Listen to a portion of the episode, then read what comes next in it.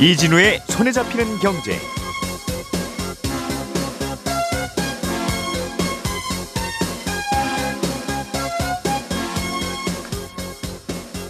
안녕하십니까 이진우입니다. 보험에 가입한 사람이 보험회사로부터 찾아갔어야 되는데 안 찾아간 보험금이 우리나라에 12조 원이나 된다고 합니다. 이 중에는 몰라서 안 찾아간 경우도 있지만 어떤 이유 때문인지 일부러 안 찾아가는 경우도 꽤 많다고 하는데요.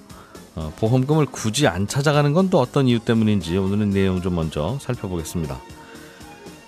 우리가 마시는 음료수를 담는 캔, 이 캔도 최근에 아주 귀해졌습니다. 연초에 캔 만드는 공장에서 불이 크게 났는데 이 화재가 제대로 수습되지 않으면서 요즘 수급에 차질이 꽤 있다고 하네요. 예전의 생산 수준을 회복하려면 앞으로 최소한 6개월 이상은 더 걸릴 걸로 보인다니까 이러면 또 캔값도 오르고 음료수 가격에도 영향을 좀 줄 수밖에 없을 텐데 최근에 음료수 캔 시장에 어떤 시장이 벌, 어, 어떤 일들이 벌어지고 있는지 한번 살펴보겠습니다. 중국에 이어서 인도에서도 전력난이 발생할 것 같다는 소식 그리고 국제 유가가 또 오르고 있다는 소식까지 함께 정리해 드리겠습니다. 10월 7일 목요일 손에 잡히는 경제 광고 듣고 시작하겠습니다. 우리가 알던 사실 그 너머를 날카롭게 들여다봅니다.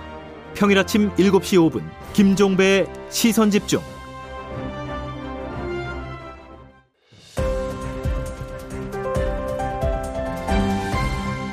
이진우의 손에 잡히는 경제. 네, 중요한 경제 뉴스들 정리해 드리겠습니다. 오늘도 박세훈 작가, 김현우 관리, 어, 행복 자산관리연구소장, 그리고 에세플럭스의 김치형 경제뉴스 큐레이터 세 분과 함께 합니다. 어서 오세요. 예, 안녕하세요. 자, 김현우 소장님이 갖고 오신 흥미있는 소식. 네. 음, 안 찾아간 보험금이 보험회사에 꽤 쌓여 있다. 네. 제발 좀 찾아가십시오 하는 뉴스야 1년에 뭐 한두 번씩 잊을만 하면 나오는 거긴 한데. 그쵸. 오늘은 일부러 안 찾아가고 있는데요? 라고 하는 경우들도 꽤 있다고. 맞습니다. 일단 안 찾아간 거 얼마나 쌓여 있어요? 어, 요게 종류가 좀 여러 가지입니다. 그러니까 휴면 예금이라는 말은 많이 들어보셨을 거예요. 은행에 넣어뒀다가 깜빡 잊고 뭐 예. 만기가 넘었거나 아니면 수시입 출구 통장에 잔돈 있어가지고 음. 근데 거래 오래 안 하다 보니까 아, 잠자고 있는 그런 숨은 돈들. 예. 그런데 이 수- 휴면 보험금이나 숨은 보험금은 조금 성격이 달라요. 그러니까 예금처럼 만기가 되는데 안 찾아간 보험금도 있고 예금도 있고. 그렇죠. 예, 음. 그리고 보험금 중에 만기가 도래하지 않았는데 중간중간 지급되는 보험금이 있는데 이것도 안 찾아갔거나 아니면 보험금 청구는 해놓고 음. 예. 받아가지 않거나 이런 보험금들이 보험회사에서는 한 2년, 3년 정도 굴려지다가 음. 아, 2년, 3년 정도가 지나가면 왜 2, 3년 정도라고 말씀드리면 그게 시기에 따라서 조금씩 다릅니다. 소멸시효의 완성의 시기가. 그러니까 청구권이 사라지게 되면 이게 소멸시효가 완성됐다라고 표현을 하거든요. 예. 그러면 요 돈이 이제 잠자는 음. 휴면 보험금으로 넘어가는데 잠자기 직전의 보험금이 한 11조 8천억 원.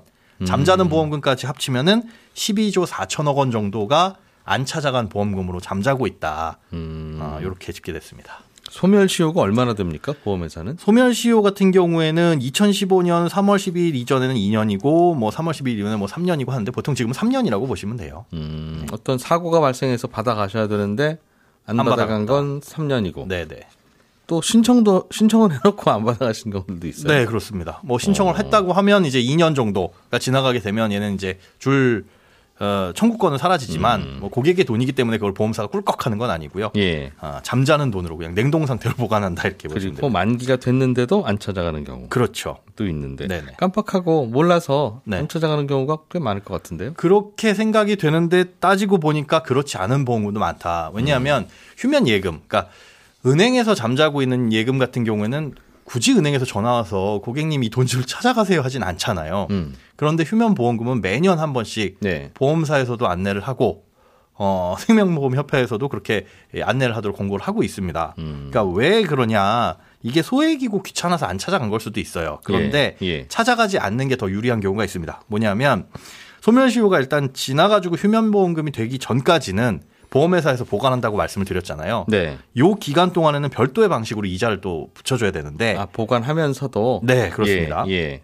줘야 될 보험금에 대해서는요. 2001년 3월 전에 가입한 보험은 2월까지 가입한 보험은 약관에 어떻게 되어 있냐면 예정이율 플러스 1% 포인트의 이자를 지급해 줘라. 예. 그 보험금에 대해서 아, 이게 왜 그렇게 해놨냐면 보험사의 가장 큰 의무가 보험금을 지급해주는 의무잖아요. 음. 그걸 게을리하지 말고 너네 쌓아두면 그 연체율 같이 이자 붙일 테니까. 빨리빨리 연락해서 연락 안 되면 직접 찾아가서라도 네, 그렇죠. 빨리 줘라. 안 그러면 당신들 손해 보게 만들 거야.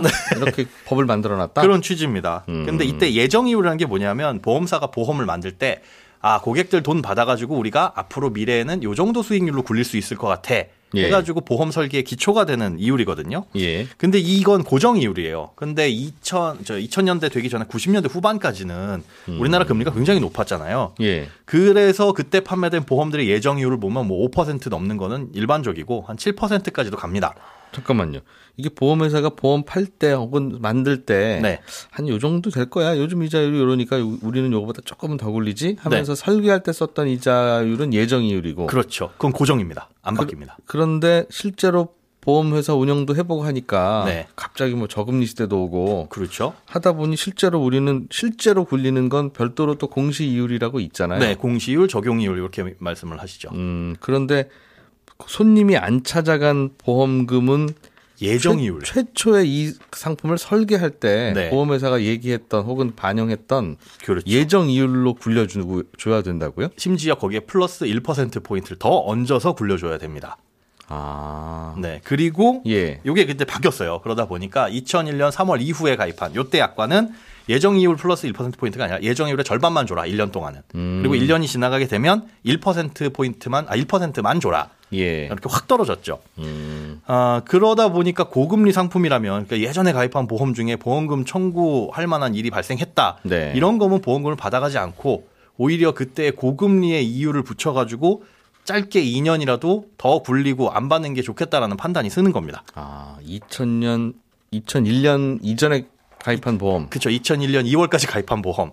그, 그 주로 저축성 보험 같은 경우에는 꽤 많은 돈이 쌓여 있을 수도 있는데, 그렇죠. 그리고 저축성 보험 중에 특히나 연금 같은 경우 음. 그때는 또 유행했던 게 아이들 대학 보낼 때 이 목적으로 하는 교육 보험들 유행했거든요. 예. 어, 그래서 애들 뭐 태어나면은 한 살 두 살 되면 얘가 스무 살 됐을 때 대학 갈 때 대학 등록금 하라 뭐 이런 식으로 중간중간 축하금이 나오는 그러니까 음. 예. 만기 때 예를 들어 30년 만기인데 만기 때 얼마 드리겠습니다 하는 것도 말고도 30년 만기가 되기 전에 10년쯤 지나가면 아이고 축하해 10살이 됐네 해서 뭐 생일 축하금 음. 50만 원 드려요. 뭐 20살이 되면 아이고 이제 대학 가겠네. 대학 축하금 100만 원 드려요. 이런 보험들이 꽤 유행했었어요. 음. 예, 예. 그런데 그런 보험금을 안 찾아간다는 거죠. 음. 안 찾아가면 아까 말씀드린 그 고금리 지금은 볼 수 없는 6에서 7% 물론 심지어 여기에 복리로 이자가 붙습니다. 음. 그리고 비과세되기 때문에 네. 이걸 아시는 분들은 안 찾아가고 그냥 보험사에 묶여 놓는다는 거죠. 똑똑한 분들 많아요 보면. 이게 참 그렇습니다. 지금 생각하면 이렇게 안 찾아가고 비싼 금리 받는 게 그분 입장에서는 좋지만 완전 좋은 재테크죠. 그러나 또 그게 그 보험 가입한 다른 분들 다른 소비자들이 결국은 부담해야 되는 돈이니까. 맞습니다. 아, 그러다 보니 에이 이거 처음에 법 잘못 만들었네. 네. 어, 라는 생각은 들기는 하는데 음. 그래도 당시에 법이 그랬으면 뭐 소급해서 따- 안 드립니다 오늘부터 이럴 수는 없는 거 아니겠어요? 맞습니다. 음. 약관이라는 게 그래서 개정되고 나서 그 이후에 가입하신 분들만 또 적용이 되는 거고요. 예. 어, 그러다 보니까 그렇게 안 찾아가시는 분들이 많이 있는데 우리가 보통 생각하면 야 그러면 보험사가 그거 그 고객의 계좌번호 다 알고 있고 거기다가 억지로 넣어주면 되지 않느냐 생각하시는 분들도 계실 거예요. 저도 이제 취재를 하면서 그래 계약자 본인이 수익자라고 한다면 넣어줘도 되지 않을까 싶은데 네. 이 보험금 지급이라는 건 지급 신청을 해야 지급이 된다는 게 전제로 깔려 있습니다. 그러니까 형식, 형식이 예, 그렇습니다. 아까 말씀드린 예. 대로 자녀가 20세 되면 축하금 50만 원 드려요라고 했을 때 20만 20세가 되면 보험금을 지급할 지급 사유는 발생을 했는데 네. 청구를 하지 않으면 이게 고객의 통장에 들어가지가 않는다는 거죠. 근데 보험사 입장에선 지급 사유가 발생을 했으니 음. 일단 그 돈을 빼서 네. 안 찾아갔으니 찾아가실 때까지 굴려줘야 되고 이런 문제가 발생을 하는 겁니다. 됐어요. 괜히 그래도 고객 통장 알고 보내줬다가 네, 뭐 다음 달쯤에 고객이 무슨 일이 생겨서 혹시 그 통장 압류라도 되면 그렇죠. 음, 정확히 그 지적해 주신 부분 그런 부분과 또 예. 계약자와 수익자가 다른 경우 있거든요. 음, 보험료는 내가 내는데 수익자는 우리 아들로 해주세요. 그런데 보험사는 대부분 계약자의 정보만 갖고 있고 이 돈을 음. 마음대로 계약자 통장에 넣었다가는 사고가 생길 수 있기 때문에 이게 보험사에서 또 마음대로 할 수 없고 됐습니다. 예, 그런 상황. 문제가 있다. 2001년 이전에 가입한 보험의 경우엔 네, 그 이후에는 만기 후에 계속 갖고 있어도 큰 도움은 안 되고 네 별로 이율은 그래도 지금 이율보다는 높죠. 한 2년 정도는 지금보다 높은 이율로 굴러가는데 예. 다만 이제 휴면 보험금이 되게 되면 그때는 이자가 한 푼도 안 붙습니다. 자, 박 작가님. 네. 요즘에 중국이 전력난으로 고생이라는 뉴스들이 꽤 들은 꽤 들렸는데 네, 인도도 전기가 부족한가 봐요. 그렇습니다. 인도는 또 왜 부족해요? 인도는 전기 생산 60% 정도로 화력 발전을 하고 있거든요. 석탄. 그렇습니다. 예. 석탄이 필수인데 인도가 중국 다음으로 석탄을 많이 수입하는 나라예요. 음. 국제 석탄 가격이 엄청 올랐거든요. 최근에 예. 한 3배, 뭐 4배 가까이 올랐는데 다른 나라들이 이제 공장 많이 돌리고 석탄 수요가 늘어서 그런 것도 있고 음. 중국이 호주에 석탄 수입 안 하는 바람에 지금 다른 나라에서 석- 석탄을 엄청 수입하고 있는 거예요. 그러니까 호주산 석탄은 중국이랑 호주랑 사이 안 좋으니까 너희들 나라에서 안 사뒀어 하면서 네. 안 사오고. 다른 나라 거 사는데 주로 아. 인도네시아, 러시아, 말레이시아 거 사거든요. 예. 근데 인도가 주, 주로 수입하는 게 인도네시아산이에요. 예. 가격이 오른 것도 있고 살려고 해도 중국이 다 싹쓸이해 가는 바람에 못 사고 그럼 호주 가서 사오면 될 텐데 인도는. 가격이 또 많이 올라갔기 때문에 호주 거 같은 경우지만 4배 가까이 올랐어요. 이게 이게 이게 석탄이 장기 계약하는 상품이라서 네. 어, 서로 거래처 바꾸기 시작하면 또 비싸게 사든가 해야 되는 문제가 그렇습니다. 생기겠군요. 석탄 가격이 오르면 그 전력 생산 단가가 안 나오기 때문에 또 수입 덜하는 것도 있고요. 음. 그러면 국내에서 생산하면 되지 않겠느냐 싶긴 한데 인도에 8월하고 9월에 비가 엄청 많이 왔습니다. 예. 그러다 보니까 석탄 채굴하는 곳에서 채굴이 제대로 안 됐고요. 그나마 된 것도 지금 운송이 잘 안 되는 바람에 석탄이 지금 안 돌아가고 있는 겁니다. 운송은 뭐 코로나 뭐 그것도 등등 있고 비가 와서 도로가 좀 안 좋기 때문에 운송이 잘 안 되는 것도 있고 그러다 보니까 그렇군요. 화력 발전소 못 돌리고 그러다 보니 전기 생산이 좀 덜 되고 있고 그런 음, 상황입니다. 그렇군요. 이것도 이것도 고생 고생이겠네요 인도는. 네 그렇습니다. 야, 여기도 환자들 많을 텐데 네. 백신 제대로 안 돼서 네. 그분들 위험하면 산소호흡기 써야 되고 그 산소호흡기는 전기 없으면 또 안 돌아가잖아요. 그렇죠. 중국이 호주산 석탄을 다시 좀 수입하고 서로 이제 화해 좀 하고 그러면 네. 뭐좀잘 돌아갈 것 같은데 그런 뉴스는 없어요? 중국에서 호주산 석탄을 다시 수입하는 것 같다 이런 보도가 어제 외신에서 쫙 나오긴 했어요. 예. 근데 이걸 수입을 재개를 했다라고 봐야 할지 아닐지는 확실치는 않은데 음. 일단 보도 내용 나온 내용은 이래요. 그 예전에 중국 정부가 호주산 석탄 수입 금지하기 전에 예. 수입업자들이 가지고 온 석탄들 있지 않겠습니까? 계약해서 예. 가지고 와서 들어오려고 하는데 마침 그때 수입 중지 하는 바람에 통관을 안 시켜준 석탄들이 있어요. 호주산 석탄인데. 야, 그건 더 그렇, 그것도 소급 적용인데. 아, 그 얘기 하기 전에 우린 배에다 실었단 말이에요. 이것까지 받아줘야죠. 근데 안 돼. 안 돼. 아. 통관 안 시켜줬습니다. 그럼 이 석탄 어떻게 했느냐? 그래서 연안 부두 근처에 빈 창고에다 쌓아뒀었어요. 이거를 수입업자들이. 일단 통과될 때까지 기다린다. 일단 수입을 해왔으니. 네. 근데 그 통관을 지난달 말부터 풀어주고 있다라는 겁니다. 그래서 하역을 시작했다라는 건데 이게 정말로 수입이 재개가 된 건지 아니면 급한 불을 끄려고 한 건지 외신 보도 내용만으로는 정확히 알 수는 없습니다만 아. 만약에 이게 맞다면 이제 슬슬 눈 감아주기 시작한 거고 슬슬 재개를 아니, 아니, 하기로 그- 한 거다. 네. 그거는 아닌 것 같고. 수입은 일단 중단이고 앞으로도 중단인데 소- 석탄이 부족하니까 아 이제 어디 없어? 뭐 이러다가 그 예전에 제- 저희들이 그 수입했다가 그 뭐 안 된다고 해서 묶어놨던 거 있잖아요. 그래서 아 그런 게 있었어. 그걸 어느 갖고 와 근데 그 양이 또 많지는. 않아요. 그냥 하루 돌릴 정도의 양이라고 해서 그렇겠죠. 뭐 네. 창고에 있는 게 그런 상황입니다. 다른 나라들도 어른들이 하는 일이 항상 그래요 보면.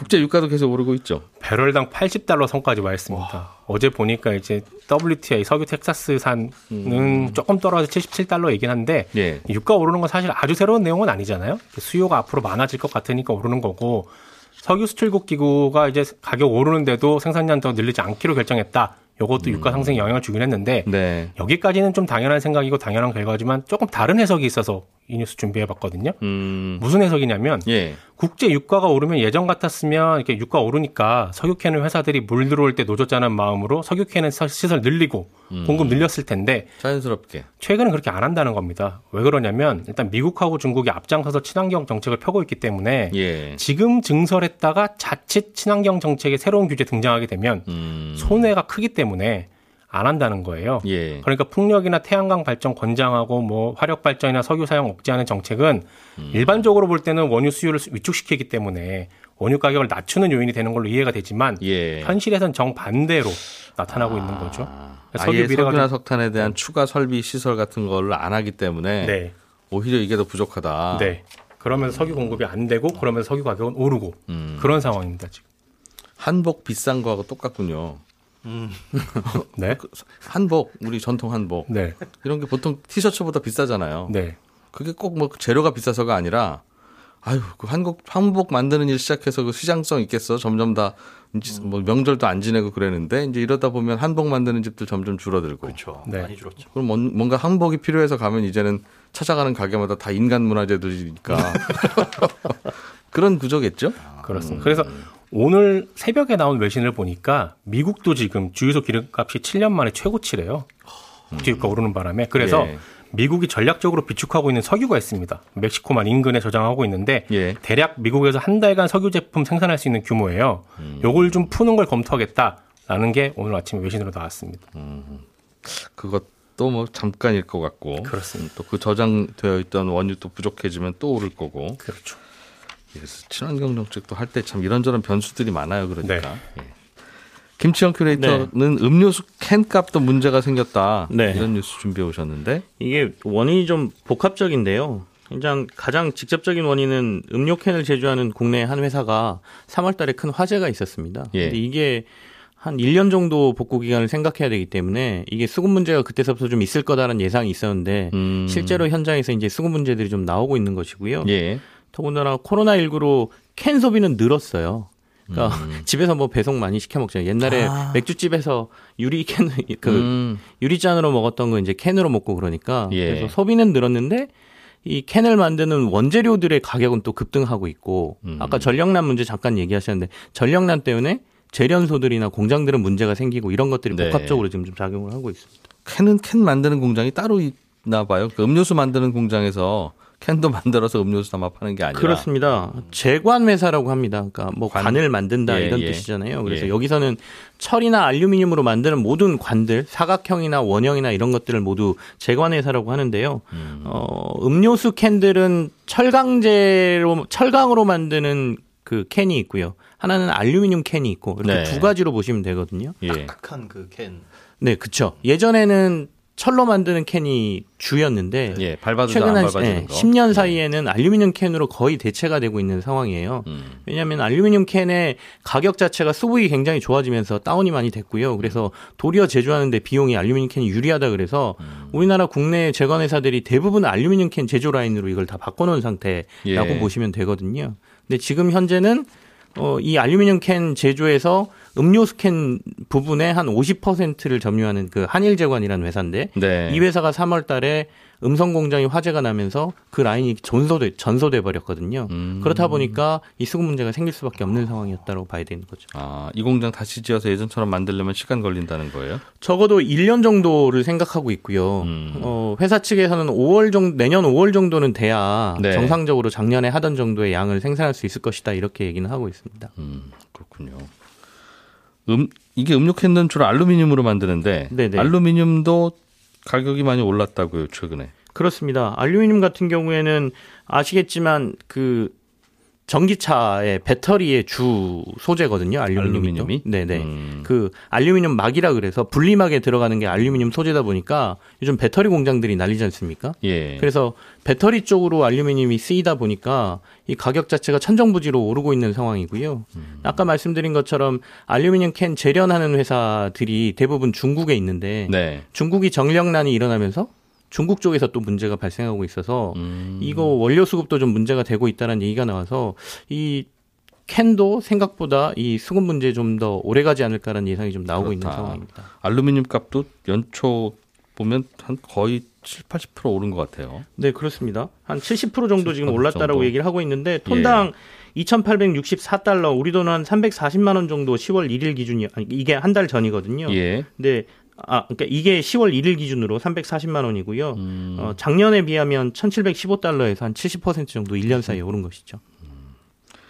알루미늄이나 사둘 걸. 무슨 무슨 주식 살까 막 고민하고 있었던 분들 요즘 다들 별로 수익률 안 좋은데 이 원자재 간- 이런 쪽 간단한- 가격들은 올랐다가 떨어지는 경우도 많아서 좀 불안한 것도 있습니다.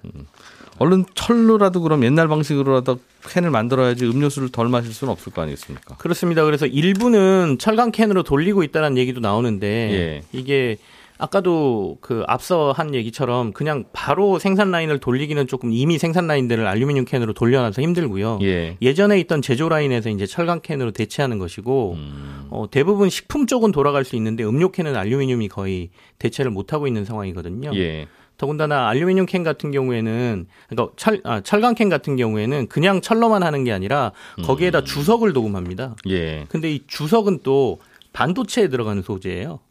그래서 반도체 시장이 요즘 뜨겁잖아요. 또 주석도 예, 주석 가격도 지금? 엄청나게 올랐거든요. 아. 그리고 말레이시아 쪽에 주석 재련 업체 세계 3위 업체가 최근에 음. 용광로에 문제가 생겨서 주석 공급이 지금 원활치가 않습니다. 그래서 이 캔은 정말 복합적인 문제가 발생하고 있다고 보셔야 돼요. 전반적으로 다 전 세계 공장들이 네. 비슷한 때 지어져서 비슷한 때 문제를 일으키나 봐요.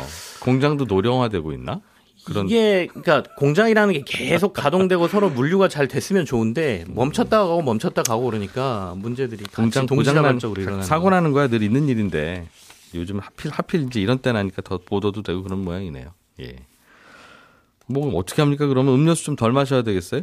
그런 것밖에 없겠네요. 소비자들이 뭐 그래주면 좋은데 그러기는 좀 힘들 것 같고 이렇게 이제 음료 캔이 수급에 문제가 생기면 가격 문제가 생기잖아요. 예. 그리고 원자재 가격도 오르고 있어서 앞으로 음료 가격이 오를 가능성이 좀 있어 보이거든요. 음료 제조하는 회사들은 조달 비용 자체가 올라가기 때문에 예. 그래서 어쩔 수 없이 어, 이 소비자 가격의 상승이 예상된다 이렇게 보시면 되겠고 그게 안정되려면 적어도 1년 이상 걸릴 것 같다. 것 같다. 라고 해야 될것 같습니다. 알겠습니다. 아까 알루미늄 사둘 걸이라고 말씀하셨는데 예. 알루미늄 사고 싶으신 분들은 ETF나 ETN에서 검색을 하시면 있기는 있습니다. 근데 ETF에는 없고 ETN 종목 중에서 근데 주의하셔야 될 건 괴리가 많이 벌어지기 때문에 투자 기간이 길어지면 음. 그렇기 때문에 이런 원자재 투자는 특히나 선물 투자는 너무 오랫동안 투자하시면 안 된다는 거. 그런 얘기 작년 이맘때 해줬어야지. 지금 70% 올랐다고 그러는데 지금 그런 거 사시려면 지금 사세요. 그러면 어떡하자는 지금? 사세요는 아니고 저도 오를 줄 몰랐죠. 이렇게 될 줄은. 네, 손에 잡힌 경제 아침 방송은 여기서 마무리하고 잠시 후 11시 5분에 손에 잡힌 경제 플러스에서 다시 찾아오겠습니다. 이진우였습니다. 고맙습니다.